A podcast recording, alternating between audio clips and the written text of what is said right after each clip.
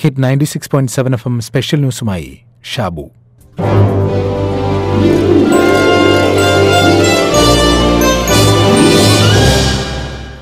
ആയിരത്തി എണ്ണൂറ്റി എൺപത്തിയേഴിലാണ് റഷ്യൻ സാഹിത്യകാരൻ Anton Chekhov a story without a title എന്ന കഥ എഴുതുന്നത്. ഒരു ഐസൊലേറ്റഡ് മൊനാസ്ട്രിയും അവിടുത്തെ സന്യാസിമാരെക്കുറിച്ചുമാണ് കഥ. വളരെ വിദൂരമായ ഒരിടത്തുള്ള ആശ്രമമായിരുന്നു അത്. അവിടെ അധികമാരും എത്തിച്ചേരില്ല.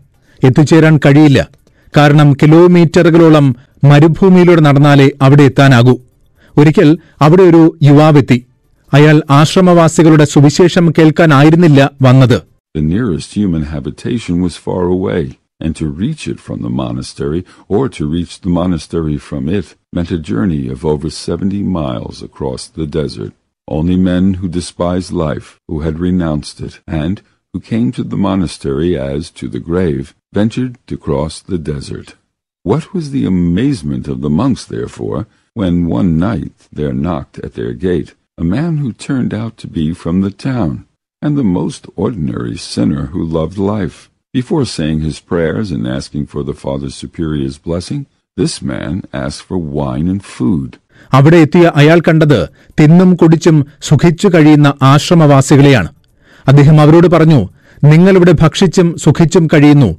എന്നാൽ പുറത്ത് സാധാരണക്കാരായ മനുഷ്യർ എങ്ങനെയാണ് ജീവിക്കുന്നത് എന്ന് നിങ്ങൾ അറിയുന്നില്ല. അവർ പട്ടിണിയിലാണ്.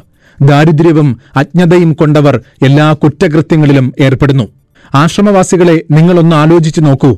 ഒരു വശത്ത് ദാരിദ്ര്യം കൊണ്ട് പൊറുതിമുട്ടിയ മനുഷ്യർ മറുവശത്ത് സമ്പന്നരായ മനുഷ്യർ തിന്ന് പുളയ്ക്കുന്നു. ഇത് രണ്ടും രണ്ട് ലോകങ്ങളാണ്. യാതൊരു മൂല്യവുമില്ലാത്ത വിശ്വാസവുമില്ലാത്ത ഒരു ലോകം. നിങ്ങൾക്ക് കാണാനാവുന്നില്ലേ അവരോട് നല്ലതു പറയാൻ അവരുടെ ദാരിദ്ര്യം അകറ്റാൻ നിങ്ങൾക്ക് ബാധ്യതയില്ലേ When he had eaten and drunk, he looked at the monks who had served him, shook his head reproachfully, and said, You don't do anything, you monks. You are good for nothing but eating and drinking. Is that the way to save one's soul?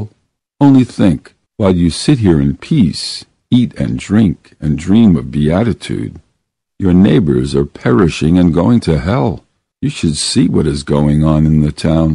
Some are dying of hunger. താൻ നേരിൽ കണ്ട കാഴ്ചകൾ ആ യുവാവ് ആശ്രമവാസികളോട് വിവരിച്ചു അതിൽ ഭയവും സങ്കടവും നിറഞ്ഞിരുന്നു ഇത് ആശ്രമാധിപനെ സങ്കടത്തിലാക്കി അദ്ദേഹം കൂടെയുള്ള മറ്റു സന്യാസിമാരോട് പറഞ്ഞു സകലമാന തിന്മകളിലും മുഴുകി ജീവിതം തുലയ്ക്കുന്നവരെ രക്ഷിക്കണം ഞാൻ അങ്ങോട്ടേക്ക് പുറപ്പെടുന്നു അദ്ദേഹം പോയി മൂന്ന് മാസത്തിന് ശേഷമാണ് തിരിച്ചെത്തിയത് കുറെ ദിവസങ്ങൾ കഴിഞ്ഞ് വലിയ മനസ്താപത്തോടെ അദ്ദേഹം താൻ നഗരത്തിൽ കണ്ട പൈശാചികമായ ജീവിത ചിത്രങ്ങൾ വിവരിച്ചു.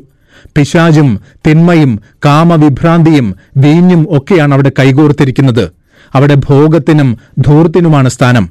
തിന്മയുടെ സൗന്ദര്യം ഭയാനകമാണെന്നും അത് താൻ അവിടെ അർദ്ധനഗ്നിയായി നിന്ന ഒരു സ്ത്രീയുടെ ഉടലിൽ കണ്ടുവെന്നും അദ്ദേഹം അവരോട് പറഞ്ഞു. എന്നാൽ പിറ്റേ ദിവസം രാവിലെ ഉണർന്നു നോക്കിയ അദ്ദേഹം ഞെട്ടി. അവിടെ ഉണ്ടായിരുന്ന മറ്റു സന്യാസിമാരെ ഒന്നും കണ്ടില്ല. അവരെല്ലാം നഗരത്തിലേക്ക് പുറപ്പെട്ടു പോയിരുന്നു. ഇതാണ് ചെക്കോവിന്റെ കഥ.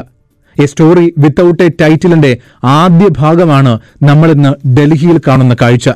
കോവിഡിനെ തുടർന്ന് ഇന്ത്യയിൽ പ്രഖ്യാപിച്ച സമ്പൂർണ ലോക്ഡൌണിനിടെ ഡൽഹിയിൽ നിന്ന് അയൽ സംസ്ഥാനങ്ങളിലേക്കുള്ള കൂട്ട പലായനം തുടരുകയാണ്.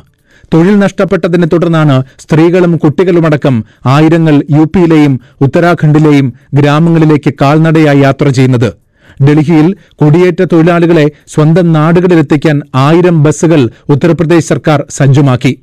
തൊഴിൽ നഷ്ടപ്പെട്ട ഭക്ഷണമില്ലാതെ വാസസ്ഥലം ഉപേക്ഷിക്കേണ്ടി വന്ന ആയിരക്കണക്കിന് കുടിയേറ്റ തൊഴിലാളികളുടെ പലായനത്തിന്റെ കാഴ്ചകൾ ഡൽഹിയിൽ അവസാനിക്കുന്നില്ല.